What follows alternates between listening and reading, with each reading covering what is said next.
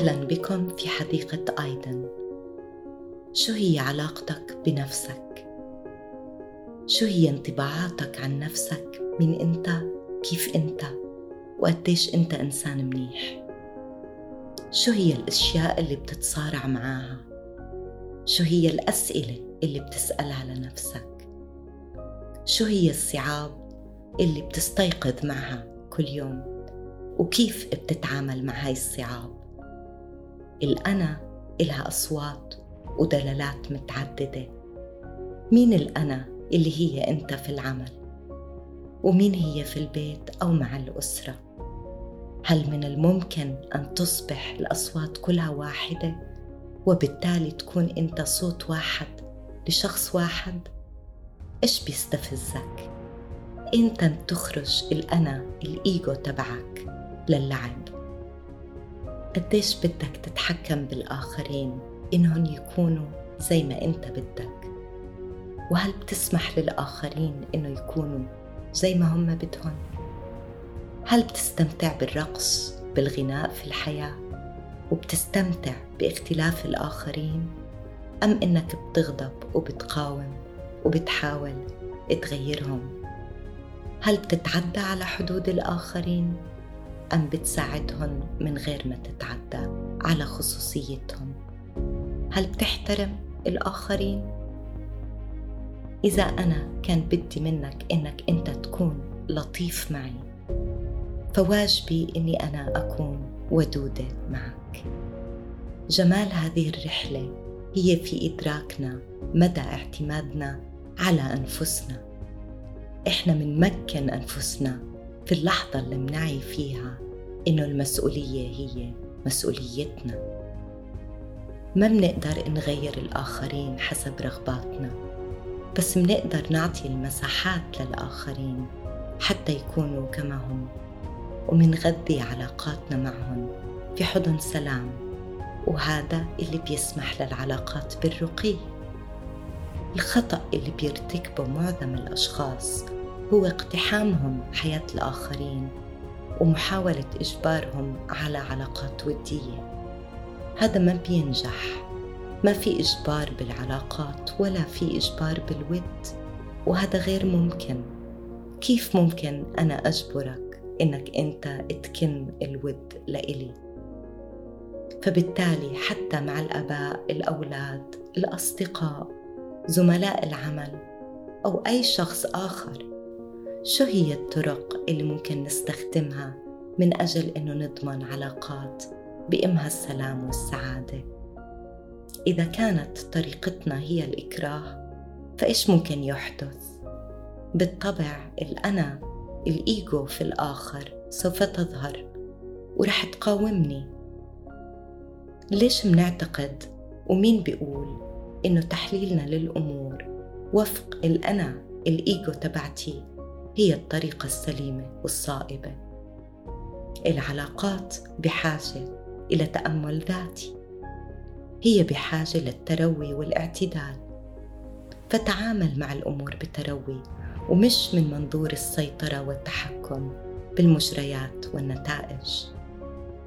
مهم جدا إنك تاخذ خطوة للوراء وتنظر للأمور بحيادية وهدوء. إذا أنا كنت بثق بنفسي فأنا بقدر إني أقعد قدامك وأتقبل رأيك وأسمح للأمور بأنها تاخد مجراها. أما إذا أنا ما كنت بثق بنفسي فأنا أكيد رح أشعر بعدم الأمان بالنفس وحتى بالآخر. وأكيد رح أعتقد إنه الآخر بده إلي الأذية.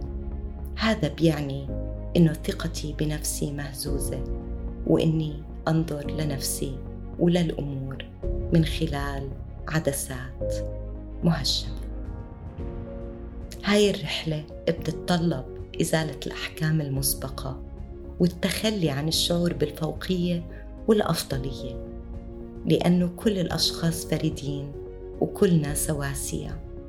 هذا ما بيضعنا في تراتبية في الأهمية. بالعكس هذا بيجمعنا في حقوقنا بالمساواة. اللي بدي هو إنه تسمحوا لأنفسكم بمسامحة أنفسكم وأنه تبدوا من اليوم بوضع معايير أفضل. يجب أن نسامح أنفسنا على أي أحكام مسبقة أو خاطئة أو مفاهيم غير سليمة. وأنه نطلب السماح من أي شخص سببنا إله بالأذية ونبدأ بالتحاور مع الآخرين وبالتالي رح نبدأ نفهم أنفسنا أكتر وأكتر.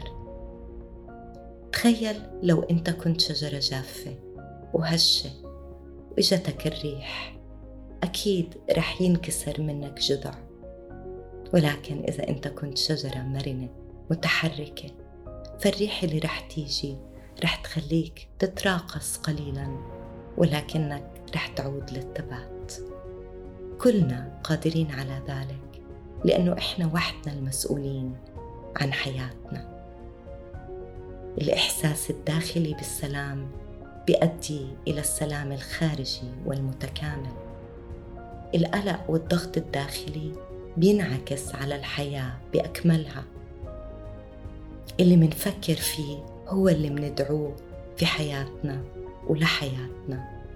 ومشان هيك لازم نكون أفضل ما يمكننا إنه نكونه ولابد إنه نكون على حقيقتنا ونعي حقيقتنا وحقيقة ما بداخلنا هل أنت سعيد؟ هل أنت سعيدة؟ أم إنه أنتوا بتدعوا السعادة؟ هل أنت واثق من نفسك؟ وإذا كنت واثق فأكيد لابد إنك توجد السلام والسكينة من خلال تعاملك مع نفسك بلطف وإيمانك بأنه كل شيء رح يكون على ما يرام. لابد أنك تقول لنفسك وبكل الطرق إنك في تحسن مستمر نحو الأفضل لأنك تستطيع ولأنك مسؤول عن كل تفاصيل حياتك. مش بحاجة أنت لانتظار الآخرين ليطلقوا الأحكام عليك وعلى حياتك. وهون بتكمن سخرية الأنا. إحنا منعطي نفسنا أهمية ومنعتقد إنه الآخرين لازم يعاملونا وفق هذه الأهمية. ولكن الحقيقة هي إنك إن عاملت نفسك بالطريقة الصحيحة فأكيد الآخرين رح يعاملوك بالطريقة الصحيحة وباحترام. أما إذا أنت كنت ما بتحترم نفسك وبتنتقد نفسك فكيف ممكن تتطلب من الآخرين المعاملة الحسنة؟ هذا صعب إذا فالأنا اللي هي الإيجو لازم تكون أنا مختلفة الأنا لازم تكون مع الذات والعلاقة اللي بنبنيها مع أنفسنا أولا واللي هي بتحكم علاقتنا مع الآخرين فهل أنا بعامل نفسي بلطف؟ هل أنا بنظر للكون بشكر أم بقضي وقتي بالشكوى؟ هاي أسئلة لابد من طرحها والتفكير فيها هل أنت صديق نفسك؟